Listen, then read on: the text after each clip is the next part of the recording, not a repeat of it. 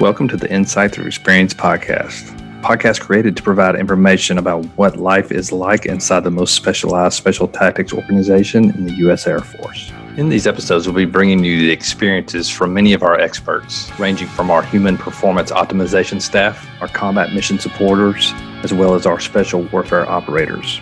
Our main objective with these podcasts are to provide the listener with a unique look inside our culture of excellence in hopes that you will make the 724 a future career goal. Now, sit back, relax, take some notes, prepare to hear from some of the Air Force's finest. Thank you for joining us on the Insight Through Experience podcast.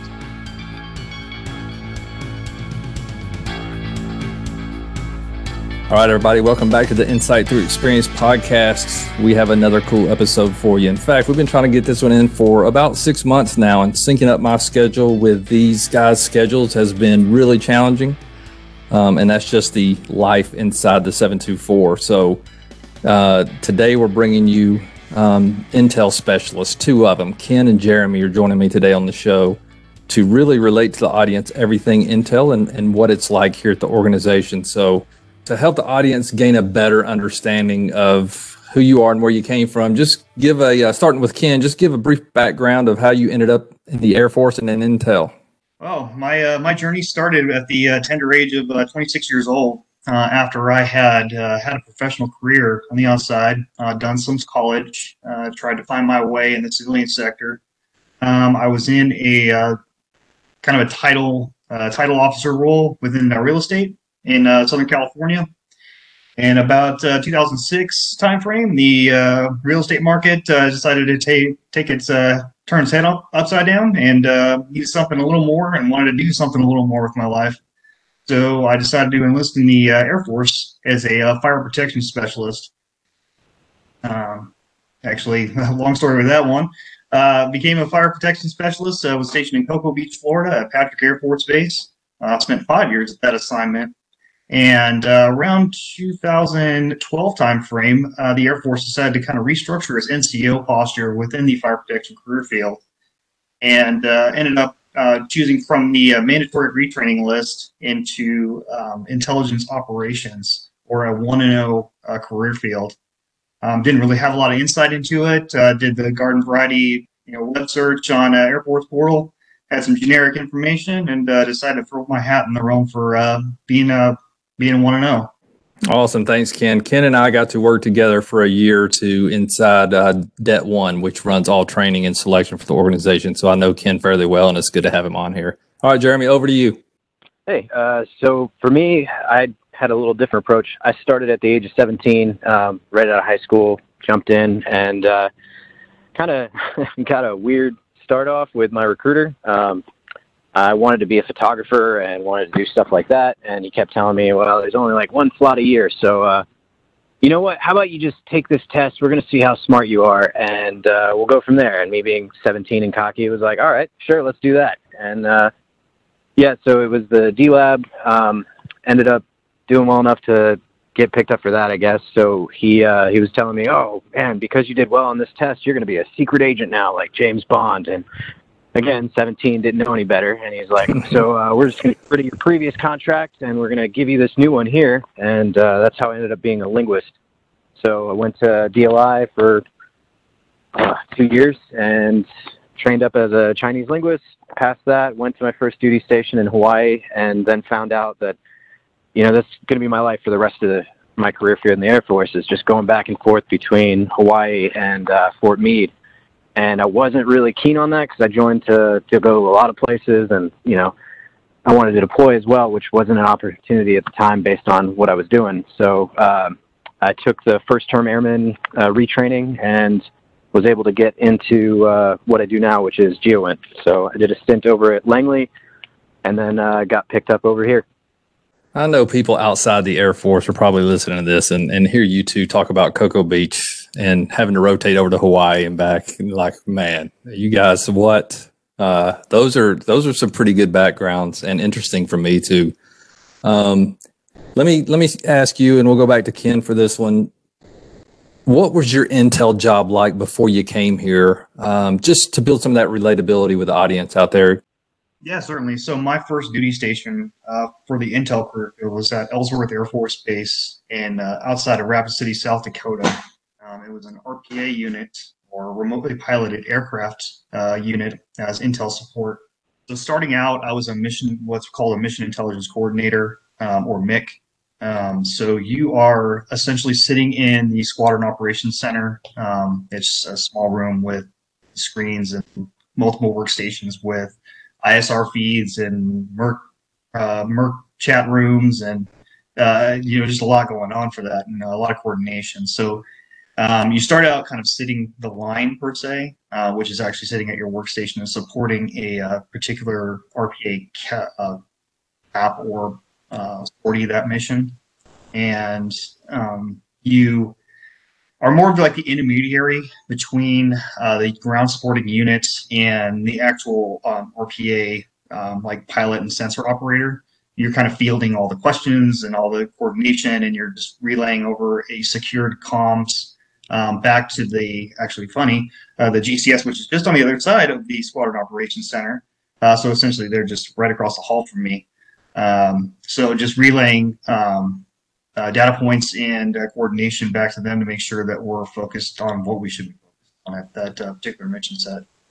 Dude, that is so interesting to me. Um, I've never heard it described like that. Never heard really inside an RPA squadron like that. What you guys are doing on the inside. So that's interesting. Jeremy, over to you. Your your assignment before you came here. What was that like? What were you doing on a daily basis? Uh, so um, let's see. I was at uh, Langley. It's in the Hampton Roads area of Virginia. Um, I was working out at DGS, which uh, distributed ground system. For Intel, it can kind of be like a black hole for assignments because once you get uh, that DGS code on you, uh, it sticks with you. And so they're like, well, you've got that experience. We'll just move you to another DGS. And they've got them all over the world. And uh, yeah, so you're doing kind of the same job over and over again, which is another reason why I was kind of like bummed when I, I got there because, you know, the whole reason I retrained was to do different things and go different places and such. So, but um, I, I did enjoy my time there. As soon as I, I got there, uh, I was a retrainee, but I was retrainee from Intel. So I had the same exact badge as everybody else. So they didn't know, they just saw me as a E5 that, you know, should know what he's doing. So, uh, it was really like sink or swim real quick, and I had to just kind of figure out my way. And so went in, and I was a basic uh, geo analyst. So we were working with um, uh, air breather assets, and then also like UAVs. Um, I got put into uh, working like still imagery and stuff instead of the FMV, which I actually really enjoyed. You get to do like a lot of like it's supposed to be like phase zero, so just initial analysis, whatever you see, and you're just calling it out real quick for someone else to you know, uh, work on later if, there's more to it, but you're really just trying to do quick turn products to get back to um, the people on the ground that need this stuff. So I was doing that for a little bit. I got moved into uh, being a geospatial reports editor, so just doing the QC process in the DGS. And then from there, it was just um, doing a lot of really interesting stuff and something new. Um, but after four years of being there, uh, I was getting getting a little tired and trying to figure out what I was going to do next with my career. And I was trying to do a bunch of opportunities, but uh, wasn't able to at the time due to some stuff going on in my life. And I talked to my chief there and let him know, like, hey, chief, I'm trying to trying to control my destiny here. And he's like, all right, well, I'll keep that in mind. And then within a few months, he told me that, hey, we're bringing a recruitment team out. And uh, from there, like, I just I really bought into what the recruitment team was selling and um, put in my application. And, and like you know, Chief used that as a success story. He's like, hey, you know, you're you're looking for a way out. We're going to find opportunities for you, and you're going to take them. And you know, that's it's that easy. So, I was pretty happy about that. Yeah, good stuff. You guys have some interesting backgrounds, especially from a prior operator guy who knows none of this about the intel world. Um, hearing the diversity of what you two are doing and also some of the similarities and um, how you both ended up at the same organization that we're about to talk about now is uh, really interesting for me. So uh, back to Ken, how did you find out about the 724 and um, why did you decide, why, why decide to put that application and try to come up here? So um, I said before, uh, I got a brief from uh, the recruiter, Mark. Um, he gave us kind of the garden variety. This is what the unit's about um, on an on-class level and kind of pulled some of the Intel, Intel professionals that were in the meeting uh, aside and did like a classified uh, um, version of what uh, the the current unit is doing. So it did pique my interest because I did want to see what kind of opportunities were outside of um, the RPA industry at this point um, because of my limited knowledge base. So that uh, kind of drive to be able to know a little bit more about like what what else is out there. Um, really wanted to kind of uh, like drive my decision to put in an application. Um, I kind of talked to a couple people um, within my unit and asked them if they knew anything about it, as inquisitive, inquisitive nature of myself. Um, and they kind of inadvertently said, yes, I've worked for a unit of that supported this op, you know, this particular unit. Um, they gave me the, the down and dirty about the actual 724, but uh, they gave me kind of the yes, we work for it, and I think you'd be a good fit because of just your your way you conduct yourself, the way you conduct um, intelligence, and how you you're driving initiative. Um, definitely would be a, a well suited within that career. So I put an application, uh, kind of like a hail mary at that point, because I did not have a lot of experience, and I uh, just wanted to see where it went from there. Awesome. We'll talk about the actual ANS process you went through here in a minute. But Jeremy, over to you. A, start with how did you find out about it, and then B, why did you pull the trigger? Uh, so uh, I'll be a little, you know, open kimono here, but uh, at the time I'd just uh, gotten in trouble at my command. I'd gotten an LOR for uh, a situation that, you know, it just uh, it was bad time, but I got through it and everything, and um, that was what was kind of stopping me from doing some of the other things I was looking into, like uh, the National Intelligence University and picking up some other things. So, um, working with my chief to find other opportunities and get through that situation, uh, you know, it was really sitting through that briefing. And um, actually, at the time, like I was kind of told that we didn't really, uh, the unit didn't have a whole lot of positions for uh, GEOINT available, but um, you know, I still I still was interested, and I was like, you know what, maybe I'll just I'll put in the package anyway, just see what happens, and uh, ended up getting called down, and like I was wasn't sure like what exactly the unit was because over at DGS one we did have a a program where our analysts would actually go down to work um, at a different unit out here, and we'd be out here for like six months and do stuff like that, but it was completely different unit, completely different job. So I really couldn't use that experience to, to kind of figure it out. But um, yeah, was, I'm very happy I was able to to get that application in and you know go through the selection process. Yeah, I just want to piggyback on Jeremy's experience too, right? Because there's a lot of people who probably have that same background noise going on and probably just say, I'll never get selected. So they move on and, and try something else. I think Jeremy's example, and there are some other examples that um, if there's some time in between what happened and your application, or if there's other circumstances, it's not a closed deal. Like we're going to bring you down sometimes and, and sort out who you are as a person. And if, if you add value and can convince us that, hey, that was just a, a one-off uh, type of thing, um, man, we'll get past it. We'll grow and, and let you grow and come here and let you provide and, and be fruitful in the organization. So, hey, I appreciate you sharing that, Jeremy, because a lot of people wouldn't have. And I think that's an important topic to talk about here. So, Jeremy, I'm going to come back to you first on this one. Um, digging into the ANS experience a little bit when you came, and I know it's probably evolved a little bit um, where we're at now, but what was it like when you came here? If you had to describe it to the audience who who has no clue, um, how would you describe it? Uh, so, I was in a weird position as well because um, after the fact, I found out that I was really like the first GEOINT person they ever assessed here. So they were kind of making it up as they went. However, I would I I never would have guessed that going through it. Like the one word I've used to describe this is professional. It is like the most professional interview process I've ever seen. Uh, military, civilian, anything. Like I've never never seen like this many pieces of it, and especially now um, being a part of all the sele- uh, assessments and selection process. Like there's just there's so much that goes into it, and there's so much dedication from like every time. It's at least six members from our unit that are working through this and like interviewing people, going through all the different parts of it. Um, so I was just very impressed, which also made me very terrified as I was going through it because I, I had no idea like if I was doing the right thing or saying the right thing and you know just trying to be as honest as possible. But like I'd never been through anything like that because, like I said, I joined at 17, and in the military, like you don't really go through a lot of interview processes. So, you know, it was it was intimidating, but uh, at the same time, like I wasn't scared away by it. I was just very impressed. Yeah, Jeremy, what what was challenging to you during that? If you could describe that a little bit, and then how did you perceive you were doing as you were moving through that process?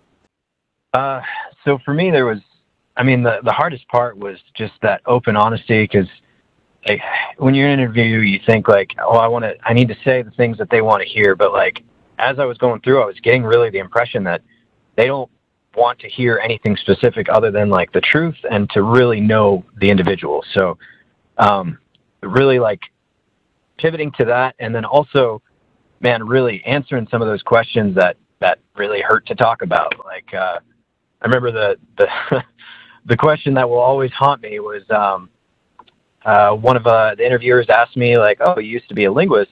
Do you still maintain your language skills?" And I, I don't because it's just it's a lot, and I just I haven't put the effort into it. And uh, she uh, she responded back with, "Wow, the Air Force really invested a lot of money into that.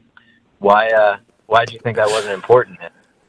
And, uh, I want to say the same thing to you, Jeremy, because I want to say the same thing to oh, you. Chinese is a very useful, beneficial language these days. Hundred percent. Like I still have it a little bit, but maintaining it fully to to do, pass the DLPT and everything like that was just more than I could do at the time. And uh, but yeah, it's like just those real raw assessments and like that self reflection on why I do things and you know the good of the Air Force. And it's like some of those questions you really don't ask yourself as you're moving through your career. So uh, like it was it was tough, but like very fair questions. So just all things to be prepared for.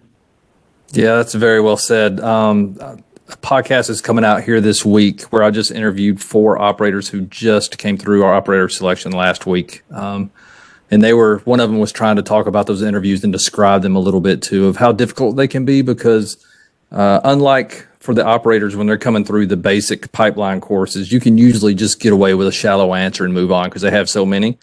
Um, their points here was that uh, they're not moving on. They're going to get you to talk about you and and dig down until they feel like they're getting the authentic you. So I appreciate those answers, Jeremy. All right, Ken, over to you. What was that experience like for you when you came to ANS?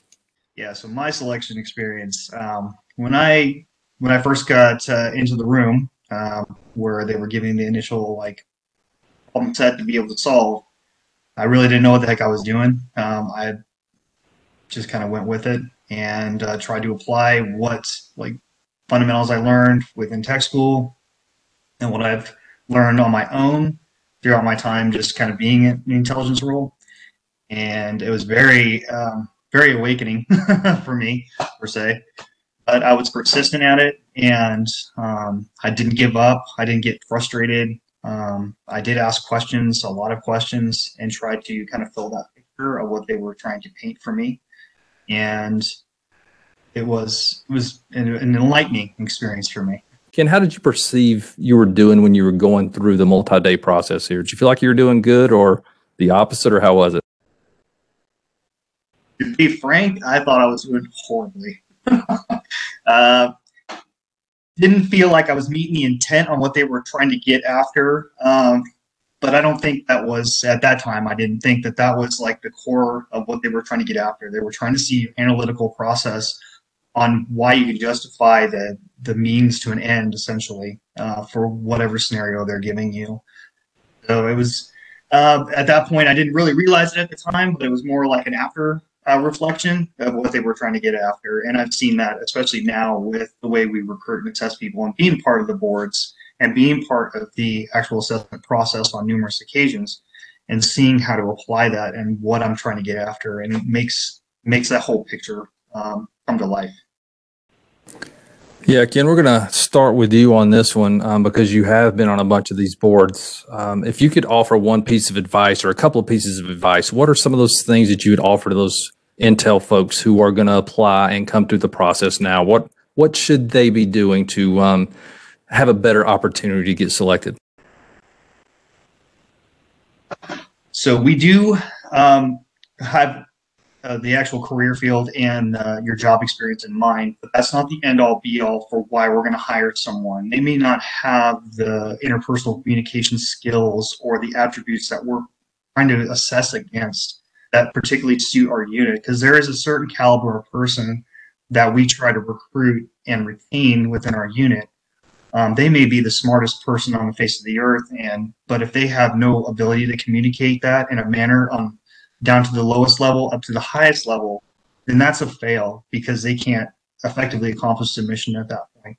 So we're looking for that individual that's able to cater uh, cater to the audience essentially and um, use their interpersonal skills to be able to effectively communicate. And there's a, a wide facet of different uh, attributes that you try to select against, but that's just one of many that we really try to hone in on. Yeah, good answer, Jeremy. What do you have to add? What are some something that you would um, offer as a tip to folks who are looking to come here in the future and apply? Uh, so, really, for me, it's it's two two main things. Is um, first one's going to be the effort that you put in because you got to remember there's all these people that are bringing you out. Uh, sometimes it's virtual assessments, but for the most part, in the past, we've been bringing people out to do these multi-day lifts. So like I'm getting pulled out of my day-to-day job to assess you. And if you're not giving me the effort, then like, why would I want to waste my time assessing you? So like just putting in that effort in the homework and every, effort, like every part of it um, is a big deal. And then uh, the other part is really just like, we're assessing all of you, like the, the entire uh, whole airman, you know, uh, so personality is a big part of it too. Like it, it's that was what I struggled with was like I was so worried about being professional because I had no idea. I thought this was like a it's a very formal situation, but like we also need to be able to see that person's personality a little bit. And we do that through like assessment dinner and stuff like that. So um, I've just seen people go both sides of that where they don't show us anything, or some people are just too uh, informal. And then you know, so it's just it's a lot to to kind of toe the line on, but like it's it's all part of the process. Yeah, good stuff from both of you. I just want to point the audience back to our website as always. And if you scroll down the left hand side of the website, you'll see some ANS um, tips hanging on there. And for everybody, not just operators, but everybody, operators and support, we have our attributes hanging on there with of the description, our expectations when you come, and then some reading material to help you bolster some of these before you get here too. So we try to tell people what we value or we don't try. We do tell people what we value and we just want to see you come here when we put you on stage and, and meet our expectations. And it's harder than it sounds even with the right answers. So um, those are great answers. All right, folks, we're going to move away from the ANS side a little bit and get into the day-to-day -day intel uh, inside the organization. And just know we can only go so deep here. We're keeping this unclassed for obvious reasons. Um, these guys will do the best they can to try to relay to you guys what their life is like in the jobs that they do um, and keep it at an unclassed level, which is a tough, tough uh, road to hoe. So, Ken, we'll start with you on here. Um, can you explain basically what the general task and functional organization the Intel Squadron is to the audience so they kind of know how you guys are aligned? Certainly. So, the the Intel Squadron uh, provides support to the uh, the tier, the 724 writ large. Um, there are a number of different um, line units that support different facets uh, within that organization, um, and no one job is kind of a catch-all uh, garden variety. Yes, you will have your day-to-day -day be exactly this this line of effort. Someone an Intel person that's going to come to this unit may do something vastly different from someone else that's in a different line unit specifically. Um, my experiences have gone across the spectrum uh, from a different, um, from being able to do um, the operator training course support as the intelligence role, all the way into actual mission support and uh, like problem problem solving on that side. And now where I currently reside is down in the um, Intel training shop where I'm one of the lead instructors for the mission qualification uh, certification that uh, new intelligence professionals come to our unit and they go through to be uh, combat mission ready. Can you uh, build on that real quick before we go over to Jeremy on that onboarding process? Sounds like you are heavily involved in it. So what can people expect when they get onboarded and come to your training? So when a person comes to the unit, um, they're put through a variety of uh, different uh, familiarization courses. So anywhere from the introduction to the actual command uh, writ large, all the way down to how our our unit particular integrates into that whole big architecture. Um, so normal intelligence professionals outside, they don't have a lot of SA on what that looks like, and we build that picture for them. So that way they have the ability of kind of conceptualizing um, what their job's going to look like essentially. And um, from there, we go into uh, different familiarization courses. We have guest speakers from uh, the operator training course. We have people that are uh, operators that come down and actually give their perspective on how their particular mission set uh, fills the, fills into this whole architecture. Um, so it's big big on familiarization, big on like getting the different um, units and or personnel down there to familiarize the new people with yes, there's a face to that name or that particular section. So that way they're not uh, intimidated to be able to reach out and ask assistance or uh, be able to do crosstalk with that particular person or, or uh, organization. Yeah, good stuff. Jeremy, over to you. What was your onboarding process like um, when you came into the organization?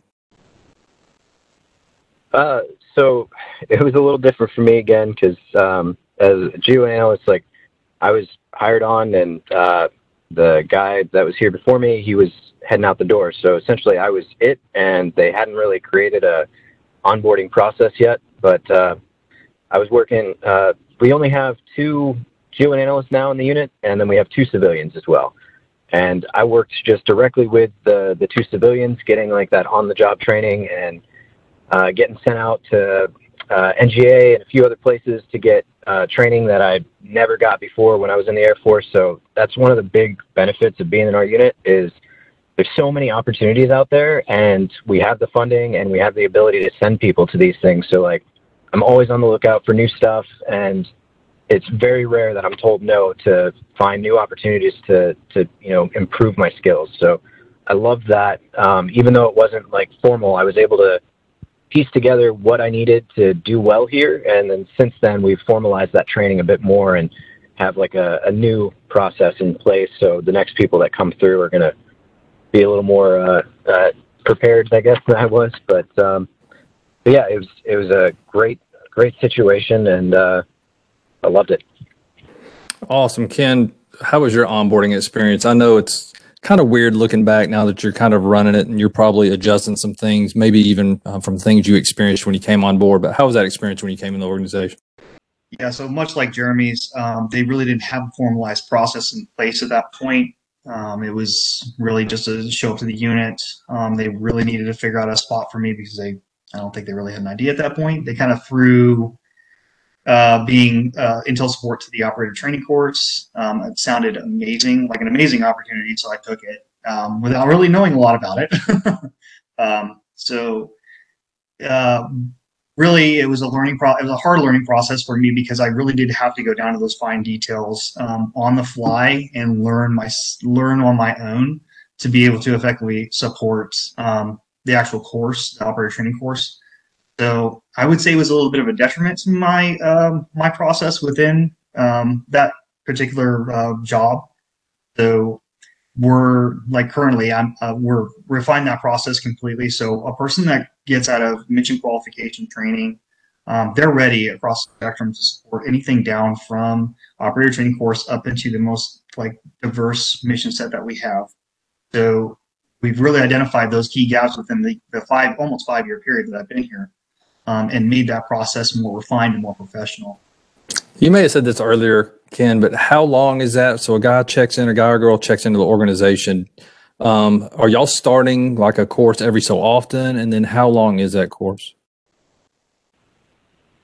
So ideally, we try to do two uh, courses um, a year and try to align uh, the PCS cycle with people. We're still it's a, still a work in progress at this point but we're trying to get the class sizes um, to like six individuals at one point so that way they can pair up and work as teams uh, to be able to uh, effectively accomplish the mission and what they're trying to get at at the graduation of NPT. So um, I'd say the current timeline right now is about two to three months, uh, given time for and flexibility for uh, local TDYs and in-house external courses that we need to send them to for certification as well. Because not all the courses that we offer within the uh, intelligence squadron through the NPT process. Do have external courses that we do need the uh, Intel members to be able to go to um, to be able to check that box for uh, being combat mission ready.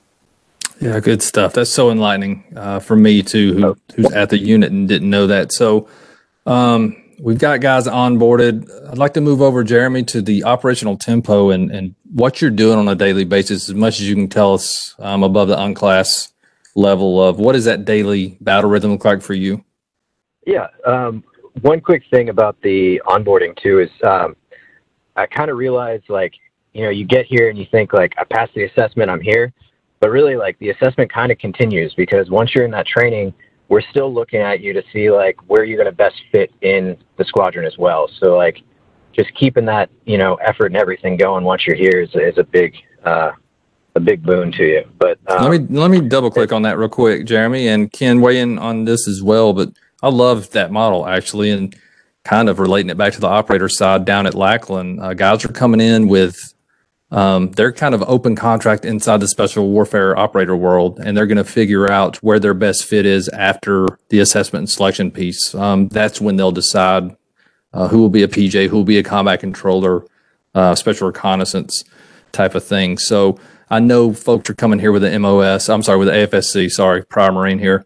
Uh, with an AFSC already, but I like what Jeremy just said there because I think that shows the maturation of our organization too. So Ken, walk me through that. How does that shake out at the end of the course of where folks are going? Yeah, and thank you very much for that segue, Jeremy. I uh, appreciate it. So, the when they're going through mission qualification training, they uh, we we're continually assessing their attributes on how well they would fit within a certain different facet uh, within the intelligence squadron writ large or support organizations on the line units specifically. So um, it is our input uh, as one of the like one of the instructors on um, where they would potentially go, but obviously it resides with uh, the leadership positions on like based on our recommendations and where we need to fill uh, manning voids uh, and see if those members are going to be best fitted for that. Um, in terms of like through the mission qualification training process, we do have a lot of um, progress checks that um, show their aptitude at certain levels um, those are just to like get a gauge on like where they're at um, in the terms of like their scholastic aptitude at that point. Um, the big uh, culmination exercise at the end, that's the actual evaluation. That's the one where they can get a pass or fail on specifically. Um, and that's done with little interaction from the instructors and little interaction from the uh, evaluators.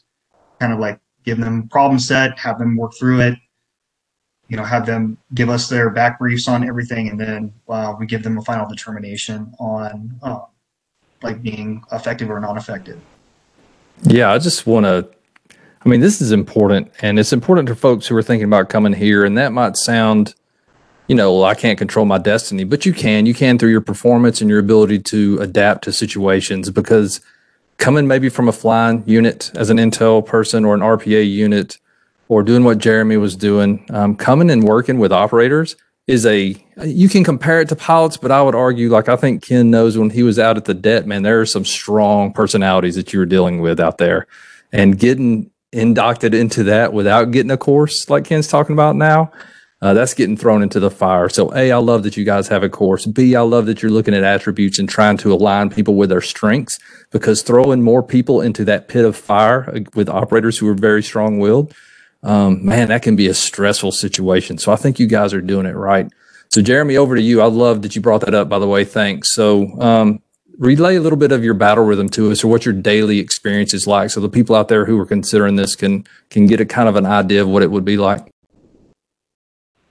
Yeah, no problem. Um, so it's, funny you mention that like the strong personalities can be a little daunting at first, especially coming from a DGS. Like you know, I worked, you know, they call it the sausage factory because you're just grinding out products. And most of the time, you never really know who they're going to. Um, when I was deployed while I was at the DGS, like, I actually met some of the units that our products were going to, and like, they were like, yeah, we receive them. And then sometimes they weren't even really looking through them. And it was like, man, that's, that's frustrating. But uh, then you get here And yeah, you're dealing with those strong personalities, but you're dealing directly with your customer, which is huge. So if I'm making a product, I can literally walk right down the hall to the guy that's requesting it and say, Hey, I know you're asking for this, but like, can you key me on a little bit more? And they are always happy to like guide you to what they actually want because they'd rather get it done right in the initial phases than like tell you you're wrong at the end and get the wrong product and then, you know, not, not have as good of a mission. So, uh, it's one of my favorite things actually about working here. But on the day to day, another good thing about this unit is it really gives you a chance to progress as well. So I got hired on just as an analyst. Um, so I was, you know, I typically making different products for uh, uh, the ground operators. So you know, line of sight stuff, um, elevation, uh, basic grid reference graphics, just everything that they would need to to do their job. And um, but at the same time, like as I uh, ranked up and stuff, the, the unit also gave me the opportunity to take on a, a flight chief role. So um, it, it, can be a little uh, crushing at times trying to do uh, a one deep position while also doing a flight chief for you know eight nine individuals. But um, it's really helps with my career and my progression as well. So it's been great to have that opportunity to do both sides of things, not not just getting to do my actual work, but then also get to take care of other people in the unit as well. Awesome. Uh, Ken, over to you. And I know you're working the training course right now, but maybe even tie it back to when you were out doing other things um, when you got to the organization. What was that battle rhythm like and what were you focused on? Yeah, so the battle rhythm for the operator training course was uh, something completely different.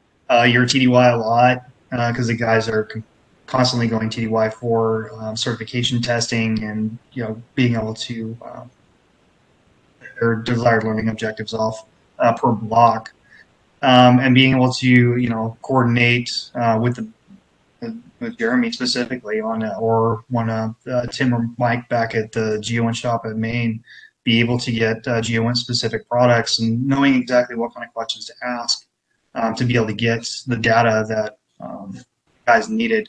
And that was one of the hurdles I had to get over as well because I had to ask those I had to ask the guys constantly like, okay, what are you asking for specifically? That was part of the learning process. Um, so my time at the DET was you know was very, very gone a lot and busy a lot. but then uh, going over to um, support the uh, Special Tactics Squadron, um, my you know being anywhere from uh, exercises, um, big large uh, multilateral exercises with different services all the way down to uh, individual troop um, or team level exercises where uh, they just need currency uh, reevaluations and trying to apply, or apply the um, actual scenario development into the current mission set in which they're um, tasked against right now um, with some some of the like more challenging aspects of that because the dynamic nature of our unit um, things seem to change every six months so um, how's family life Ken, like how's it been since you've been up there? So family life, I mean, I have a very uh, understanding wife. Um, she has her own profession. She's a full-time um, administrator for uh, uh, orthopedic surgeon at Pinehurst Surgical, and um, her job is you know grueling at times as well, um, while maintaining the balance with a uh, currently a ten-year-old daughter and a newborn uh, seven-month-old uh, baby boy. Um, it was it was challenging. Um, being able to be that uh, be home in body and mind at that point because it, it's not just being home physically it's being home mentally as well. Um, that became a challenge. So you know uh, my my marriage is strong. We've been married for uh, almost 13 years now. I don't think she's gonna give up on me yet. Congratulations on a new baby by the way. Oh thank you so much. I really appreciate it um, so yeah, it was it was challenging, but it's not something you can't overcome with communication and uh, constantly uh, reassuring them like there's you're you're when you're home, you're home. You're not you're not thinking about something else. You're not doing anything else. Um, you're you're home in support of your family at that point. So I think that was kind of like well, you be able to turn that switch off uh, when you get home. It's one of the bigger like challenging factors for a lot of people across the whole. I'd say. Yeah, I love it. Jeremy, over to you. How's how's off duty life been for you since you got up here? so it was a it was a learning process for me because I uh, dating uh, my wife now um, at the time, and she decided to move down here with me when I got the assignment and was just extremely supportive. Started a new career, a new life here, and everything. And uh, um, we ended up getting married, and uh, and it's it's been a learning experience for me. Like longest relationship I've ever been in, so I've made a lot of mistakes coming up to this point. So sure, there's a, a lot I could teach people on what not to do, but um, the ops tempo was really high for a while. Uh, just like you know, Ken said, it's a lot of communication. Um, thankfully, like we live in an era now where you know I was able to FaceTime with my wife every night, and like it, it's really on you to to one make sure your family's prepared for you to go, and then two like staying in contact. And um, another nice thing about the unit is there's so many people there. They will you know come by and cut your grass if you need it, or you know make sure that your your family's taken care of and stuff like that. And it's you know, it's a very good support network, which I've been very happy about. And um, but it's it's what you make of it. And um, there's times where like the mission, the ops tempo just really ebbs and flows, where you can be crushed, and then there's other times where it just seems like there's nothing going on, and you're itching to get out the door type of thing. But you got to really remember during those lulls that you're taking care of your family and you're spending all that quality time that you can because you're never going to know when that mission's just going to really pick up again and you're going to need to, you know, jump right out the door. Well said. Well said. Jeremy, I'm sticking with you for this one. So, what has been this, the biggest challenge you have dealt with at work over the last year? Uh, man, um, I have to say, so for me, a lot of it's been, you know, doing that uh, just analyst job while also being a flight chief and like kind of working multiple priorities at the same time. Like we've been doing some pretty big projects and like me as a you know just a GeoInt analyst, I'd never thought I would have the opportunity to like help staff ConOps and do things like that. So like seeing the staffing side of things has been um, it's it's been a very big growth product or process for me because like I always thought that I would just be turning out products for people and not like pushing things that would be going up to, to generals and beyond and like having to do quick turns on that and being called in, you know, whenever stuff needs to get done. And so like um, just really growing outside of like my basic analyst self has been it's been a huge uh, step the last few months. Man, thanks for that answer. That was great. Ken, over to you. Biggest challenge over the last year.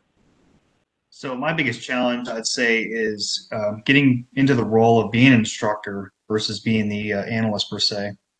So having to apply all the lessons I've learned, either the hard way or the easy way, uh, and trans- translate that over to the uh, new students that were going through MQT.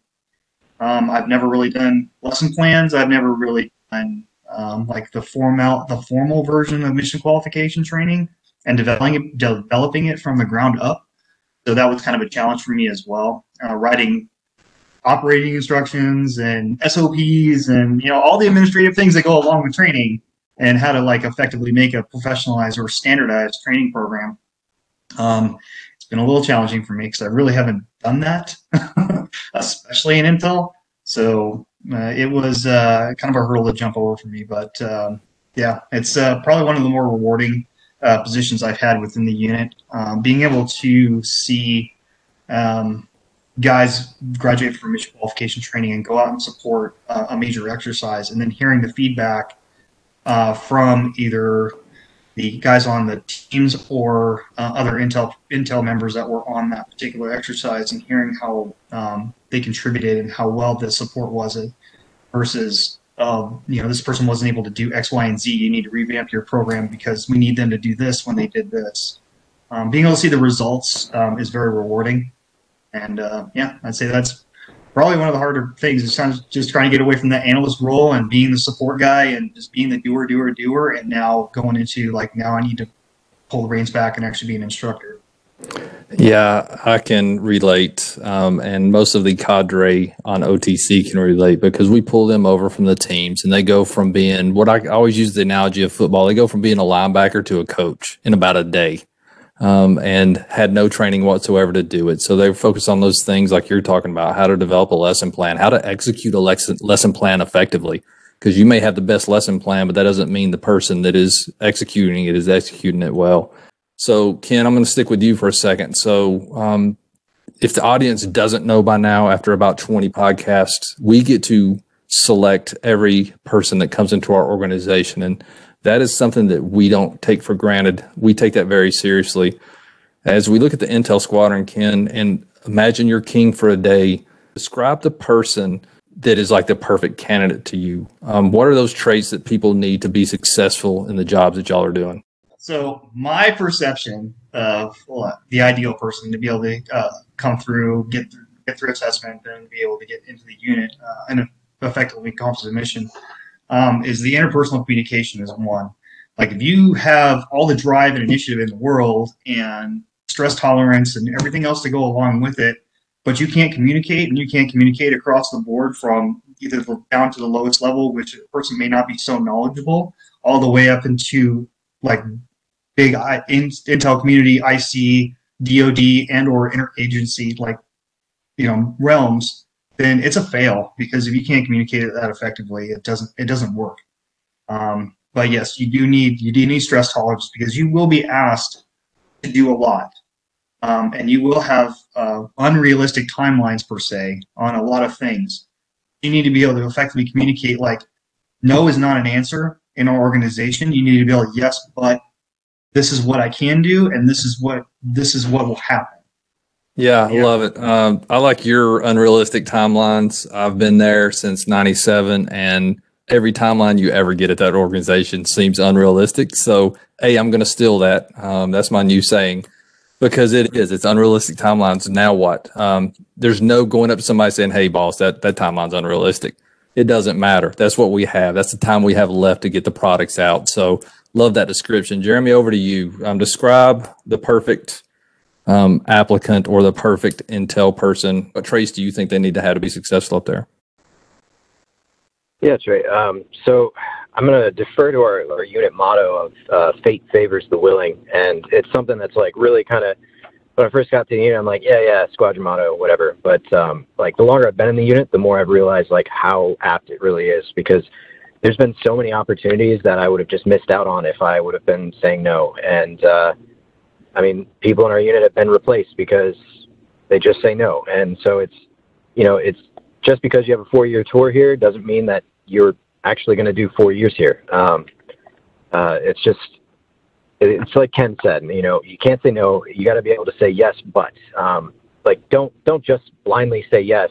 You know, you have to be able to because you're you're gonna get your you're gonna get your soul crushed. So be able to adapt, um, be able to effectively communicate, and tell people like, hey, this is how I can work, and this is what I can do for you. But then also be looking for those uh, other opportunities to help, you know, make the mission better. So like problem solving is a huge one for me.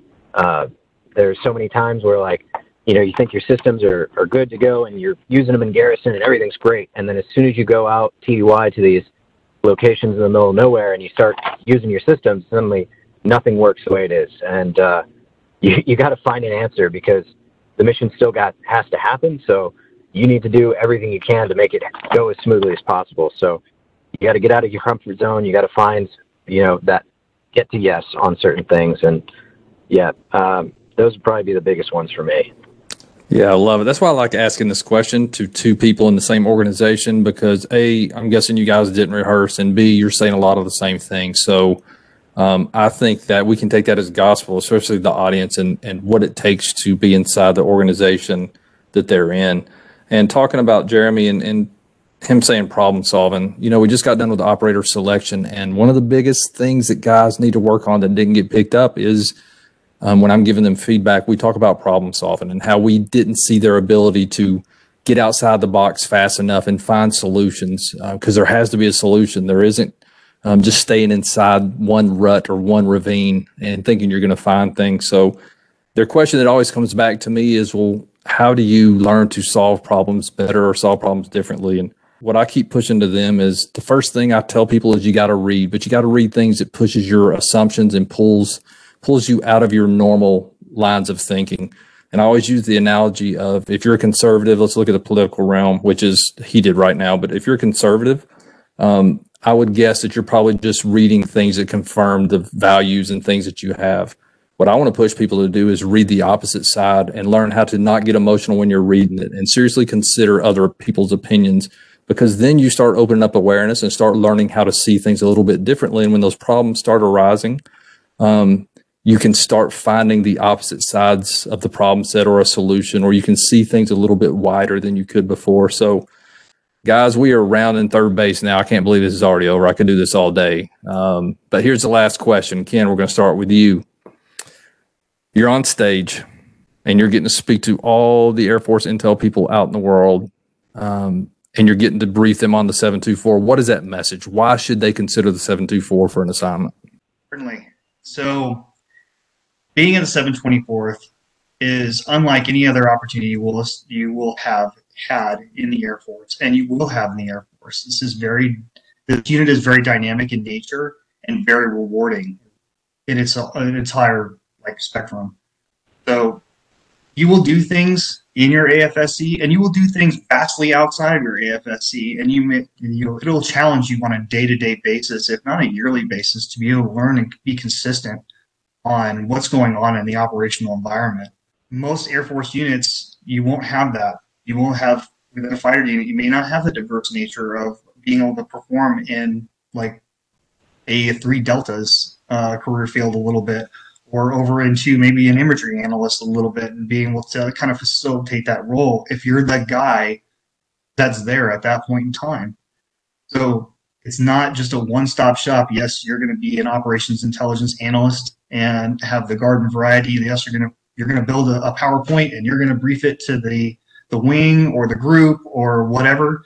At that point, you're going to do far beyond that, and it's the most rewarding um, five almost five years that I've had, and um, I look forward to sharing those experiences uh, when I can to the, the, bigger Air Force um, and the rest of the, the DoD writ large. I mean, well, you know, I have no idea what my next assignment is going to be. So, nah, that that was great, Ken. I appreciate that answer a lot.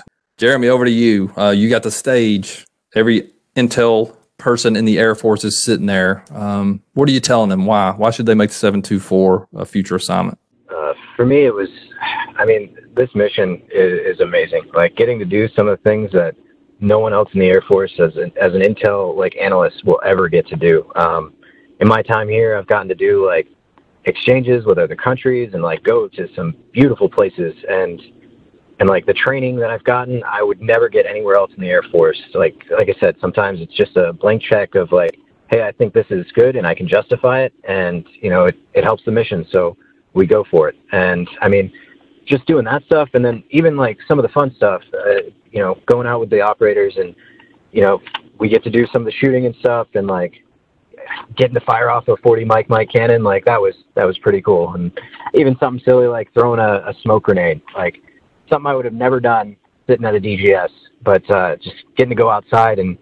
do more things than just be an analyst. And like uh, I mentioned earlier, getting to work directly with your customer every day and like getting to see how your products help them and then improving your products based on that. And like, I mean, one instance where I had, uh, you know, I was doing some terrain uh, analysis for one of the guys and they had to walk up a side of a mountain and like the data that we had it just it wasn't working for them and so we, we had to keep adjusting the degrees and stuff to to say like oh you know 15 degrees is actually a lot harder to walk up than we originally thought. I'm like cool man uh, i'll adjust these colors and go from there. And like just getting that feedback um, from somebody is i mean it can really help recommit you to a mission when you're actually hearing like even if your product didn't work for somebody, just getting to hear that like one, they're using it, and two, like, hey, I want it better this time, and here's how we'll do it. And like, I just I never thought I'd get that working where I was before. So um, I, I love it. Love coming here every day. Man, this has been a fun podcast for me and getting to talk to you too. And I sure do. I just want to say as we're getting off of here, thank you both for taking time out of your day. Like y'all probably can't tell, but Jeremy's outside of the organization in his car or standing outside of his car at times, trying to get enough service um, on his phone to complete this interview. So to both of you, uh, I appreciate it tons. Yeah, no, thank you very much for this opportunity, Trey. Um, it was uh, great. Uh, thank, thank you for relaying it to us and giving us the opportunity to do this.